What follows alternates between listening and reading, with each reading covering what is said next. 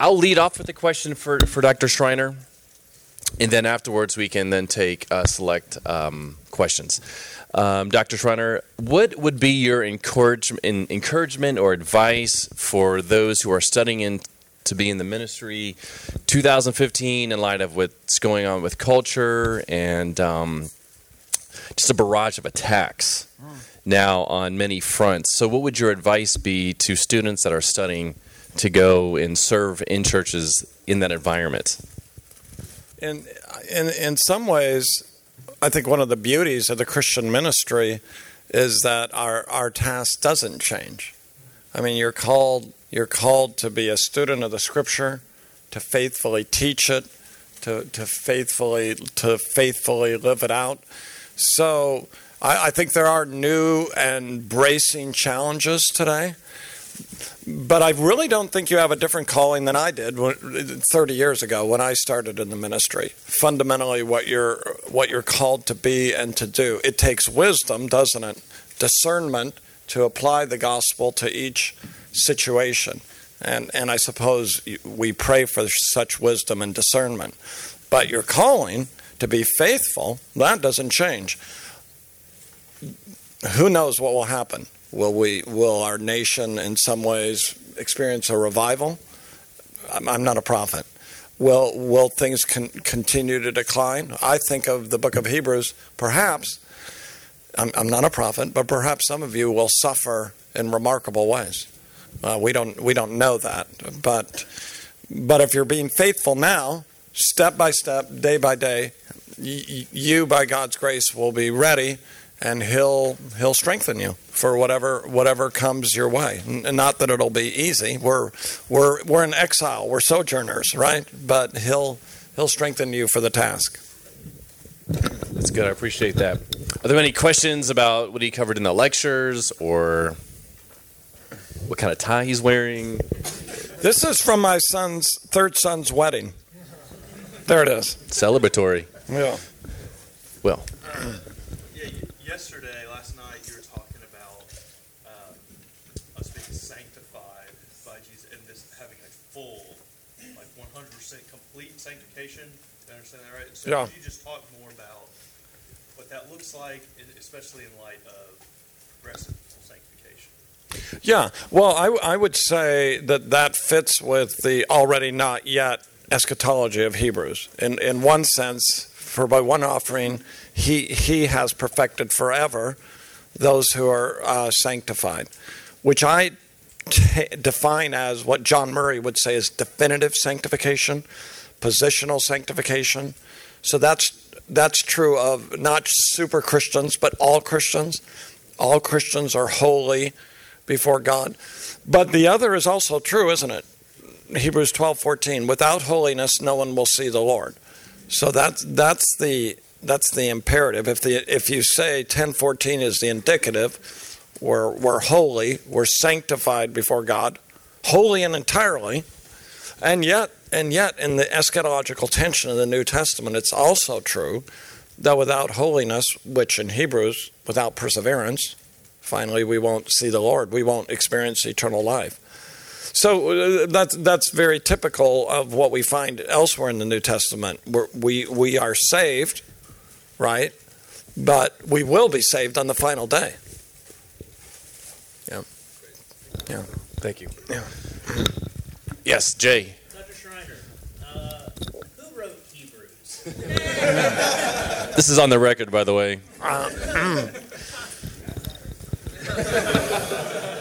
You know, I'm open to Guy Waters having written it. How old is he? So, Guy's works are very good, and he's very intelligent. Whoever wrote Hebrews is very intelligent, and is he's a little bit poetic, right? Or, so, um, so you know, it's it's interesting. You have somebody like David Allen. I don't know if you know that name. Who's written a commentary on Hebrews. David has argued, and I read his dissertation that Luke wrote Hebrews. That's uh, somewhat popular. You have, uh, you know, I th- was it Tertullian that said Barnabas wrote Hebrews. You have um, David Allen Black. Do you know that name? David Allen Black, who's at Southeastern Seminary, argues Paul wrote Hebrews. but I, I don't agree that it's Paul. I think two three indicates it's a second generation Christian who who wrote the letter, and I, it's I think Paul would have signed the letter, and I don't think it's in the early tradition. I, I'm not convinced by it. David Allen, not David Allen Black, David Allen that Luke wrote it. I think it's some of his arguments I think are rather speculative. So I think Luther's guess that Apollos wrote it is brilliant. That's a brilliant guess. It fits in so many ways. But no early writer thought Apollos wrote it. So at the end of the day, you probably knew what I was going to say. But um, I agree with Origen that God only knows. You know, I, I don't have a strong opinion about that, and, and I don't think it's I don't think we are intended to know. So, yeah. Yes, John.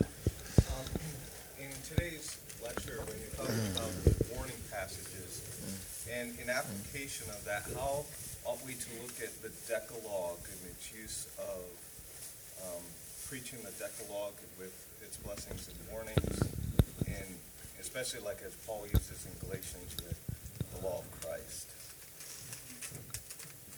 Okay.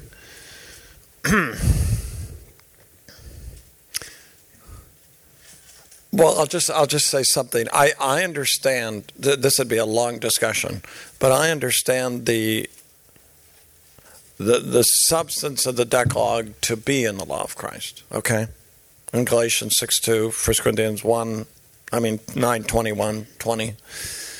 So the, the, the, the, moral norms that are imperative upon believers are, are in the law of Christ. I, I think the law of Christ is fundamentally represents more than the Decalogue because I think the law of Christ is exemplified by Jesus Christ himself. He's the paradigm of the law of Christ in, in giving himself for the life of others, for giving himself for our salvation which I, I, think you could argue that that's in the Decalogue, but at least it's not elaborated in such a way concretely. So, so yeah, I think the law of Christ includes the the substance of the Decalogue, but it transcends that. So, so I mean, we, we could go to Galatians itself. I mean, Galatians argues, doesn't it, very clearly that uh, we're, we're saved by the grace of God in Jesus Christ. We're not we're not saved we're not justified by works, but by but by what Jesus Christ has done in absorbing the curse for us, uh, taking upon himself the wrath of God. I take it. At the same time, at the same time, Paul can say very strongly in Galatians, if you accept circumcision, Christ will not profit you.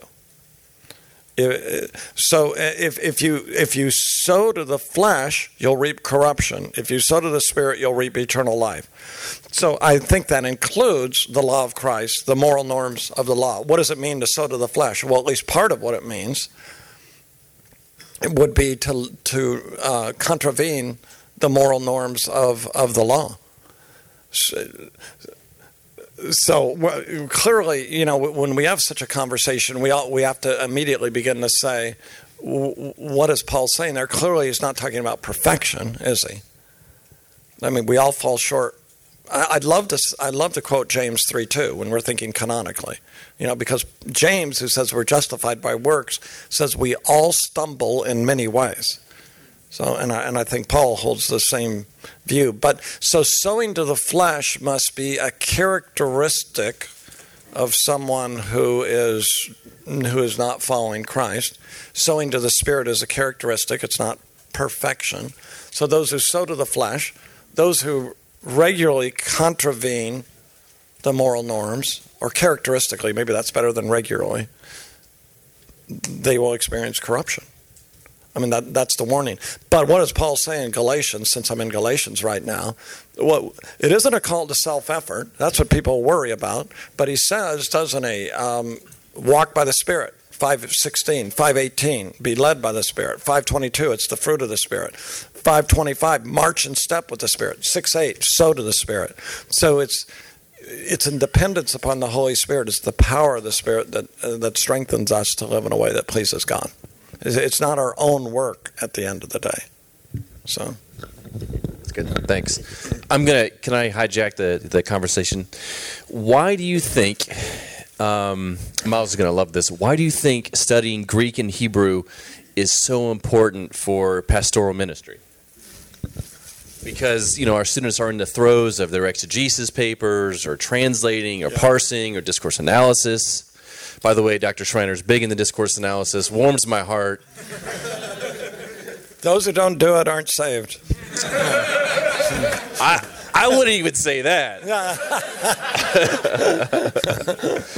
Why is it so important to be hmm. deep in the text at a very base level Yeah, for pastoral ministry? yeah.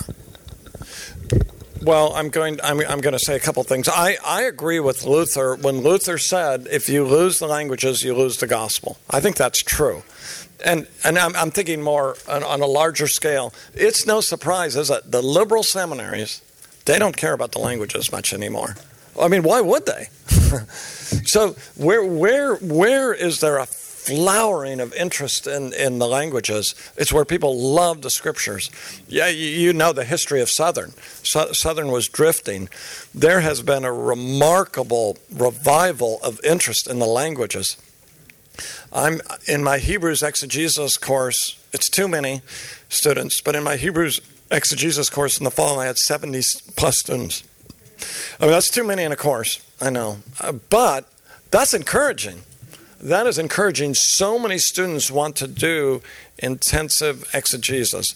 Do I would I say that a, a, pastor who doesn't know the languages would therefore not be a good pastor? I don't say that. I don't say that. I think there are some excellent pastors out there who don't know the languages. I think that happens, and uh, and and there are gifted people who preach and teach who don't know the languages well.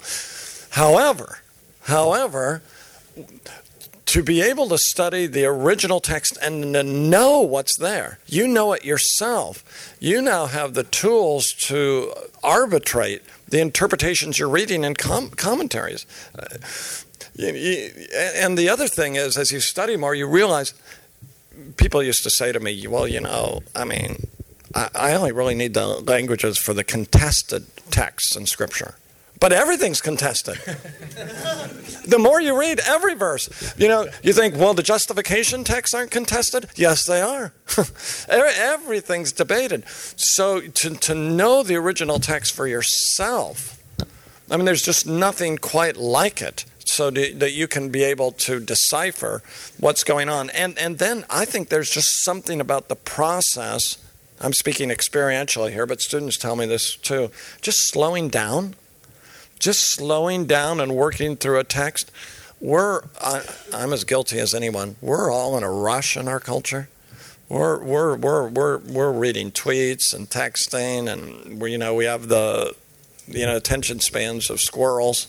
Um, so, but go, working through a text in the languages that makes us stop and think and meditate and reflect. And could that happen in English? It, I suppose it could. I don't think it does happen very often. I think it. I think it makes us slow down, and you're slowing down and reading the original text. Here's another thing I want to say. I don't teach Hebrew. I don't. I wouldn't want Miles to test me right now on Hebrew. But, but I do. I want to say this. In about 1997, I forget the date. I said to myself, you know what? My Hebrew is kind of slipping away a little bit. So I, I don't want that to happen. So I started spending. I said I'm gonna I'm gonna read my Hebrew five minutes every day. That doesn't sound like a big commitment, but that's a big commitment. You know, and this is what I always say to my students: five minutes a day after you go out, at least five minutes, five days a week. That that is a huge commitment. And here's here's my testimony because I don't teach Hebrew, right? I've been doing this now for almost 20 years. Now I read at least 20 verses a day in Hebrew. Why? Uh, in, in five to 10 minutes. Because I've been reading it five minutes every day. And, and I got better. My vocabulary got better. Now, as I said, would I want to take a test? I, I don't know how I do on Miles' test. But I know, I know Hebrew well. I don't know as well as I know Greek. And I know it and I know it just by working at it. And I'm just like you when it comes to Hebrew, right? That's not my job. It's it's just what I'm doing is I'm reading the Bible in the morning. So Can you do Hebrew?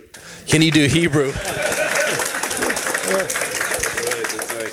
But can you do Hebrew and CrossFit at the same time? Uh, five minutes a day. Yeah. I, I think I'm Miles is 89th in the world in CrossFit, and I think I'm 91st. It's your injury. Yeah, exactly. Any other questions? Yeah, Derek. about today's lecture, we had examples in the New Testament of falling away, uh, like First John, uh, Second Peter, and so I've always read those as kind of companions to Hebrews, warnings against falling away, historical examples. And I think if I understand you right, that's not how you would read those texts. Can you talk about how you would read the text? No, uh, I mean, yes, great question. Great question. No, I would argue actually some texts are prospective, some are retrospective. We, we have to attend to the function of the text. What is that text trying to do? Each text contributes to our overall theology. So we, we're called upon to attend closely to particular texts. I would argue Hebrews. Hebrews is intended to warn us with a conditional statement. And, and Galatians 5 2. If you receive circumcision, Christ will be of no profit to you. That's a warning.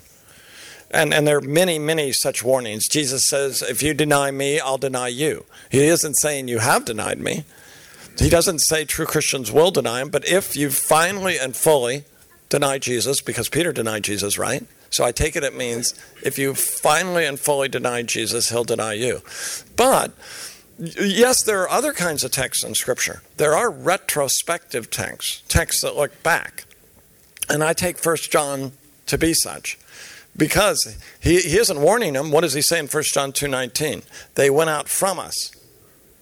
So that's past, right? But they were not of us. For if they were of us, they would have remained with us. But they went out in order that it might be plain that they all are not of us. So that's a retrospective text. And I agree.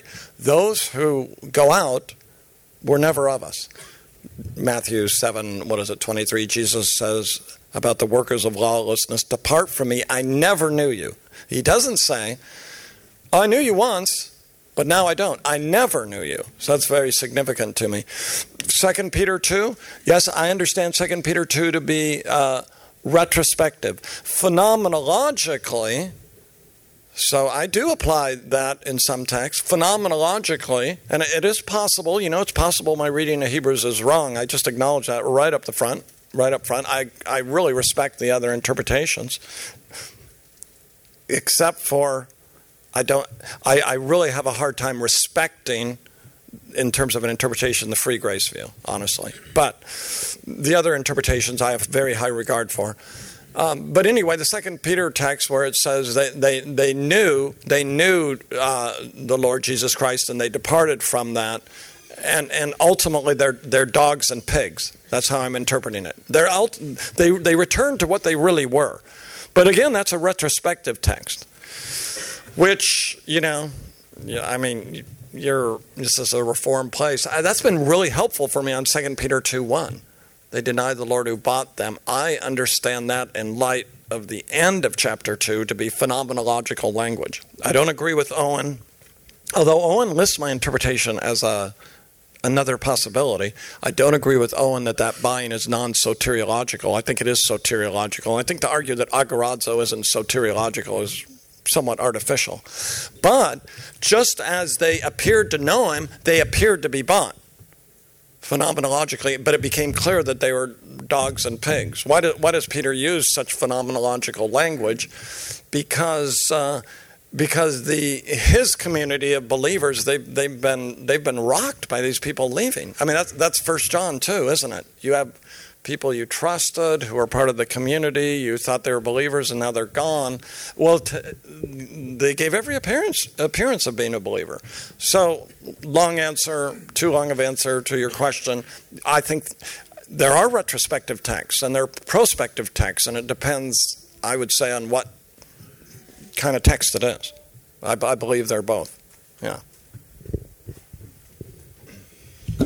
David.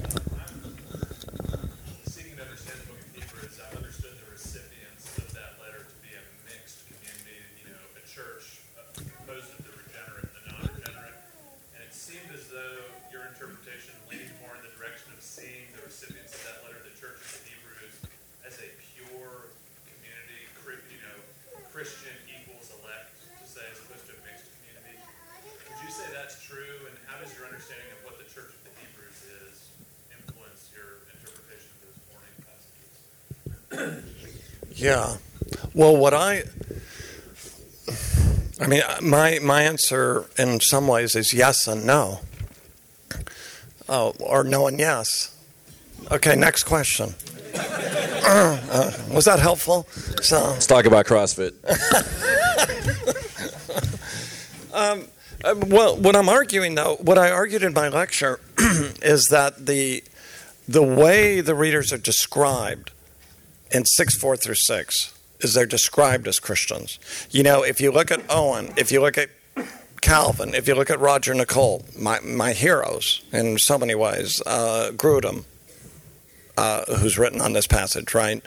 Um, they, they all say, look, they're not described as, they're almost Christians. So they, they, they've been enlightened, but they haven't, they haven't really fully seen the light the way a Christian has. So uh, they've had experiences with the Holy Spirit, maybe with the spiritual gifts, but they're really the Holy Spirit hasn't indwelt them. So what I was trying to say in the lecture is that th- that reading of, of, of those described in six four through six isn't right. That they're described as believers. they they're, they're sharers of the Holy Spirit. So the warning. So so here's what I want to ask, and this is why this is important to me pastorally. In other words, if those described in 6 4 through 6 are almost Christians and you're a Christian, one way to take the warnings would be to say, That's not my mail. That's not my mail. I, that, he's talking about almost Christians there. But I'm not an almost Christian. I am a Christian. I haven't just had the experiences of the Spirit, I've got the Spirit.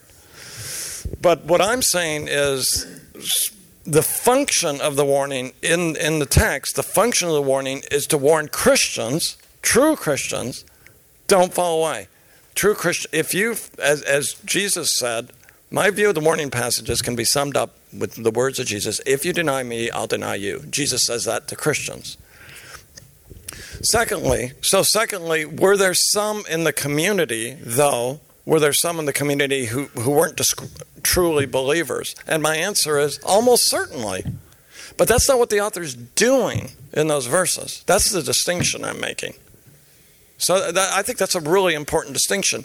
I, I'm just asking the question what's the literary function of 6 4 through 6?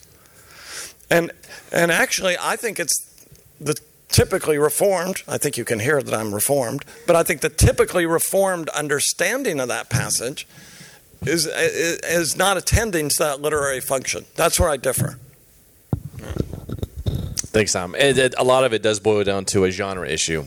What type of what type of material this is? Um, I'm going to ask the final question, if you don't mind. Uh, how does the book of Hebrews change our lives? It's very practically, very you know, concretely, daily life. I mean, I could say so many things, but I think what I want to end with is he, because it's something I didn't talk about very much. Hebrews Hebrews calls us to faith. Hebrews calls us to trust God. I mean, chapter eleven, and of course, there's a trust in Jesus' atoning sacrifice in the past. But what's very striking in chapter eleven is we're we're called upon to trust God for the future and especially, in, and it sort of relates to the first question, especially in situations where we suffer. So you look at you look at you look at Abraham, Isaac, and Jacob. They never they never received the inheritance, right? You look at Moses; he gave up he gave up a good life to join with the with the people of God, and of course, the final exemplar is Jesus Himself. So, so Hebrews Hebrews assures us we will we will uh, reach the heavenly city. We're, we will get there, but on the road, on the road, it it can be tough. It can be uh, painful. It, uh, our faith will be, will be tested, and, and I'm sure your faith has been tested, and it will be tested.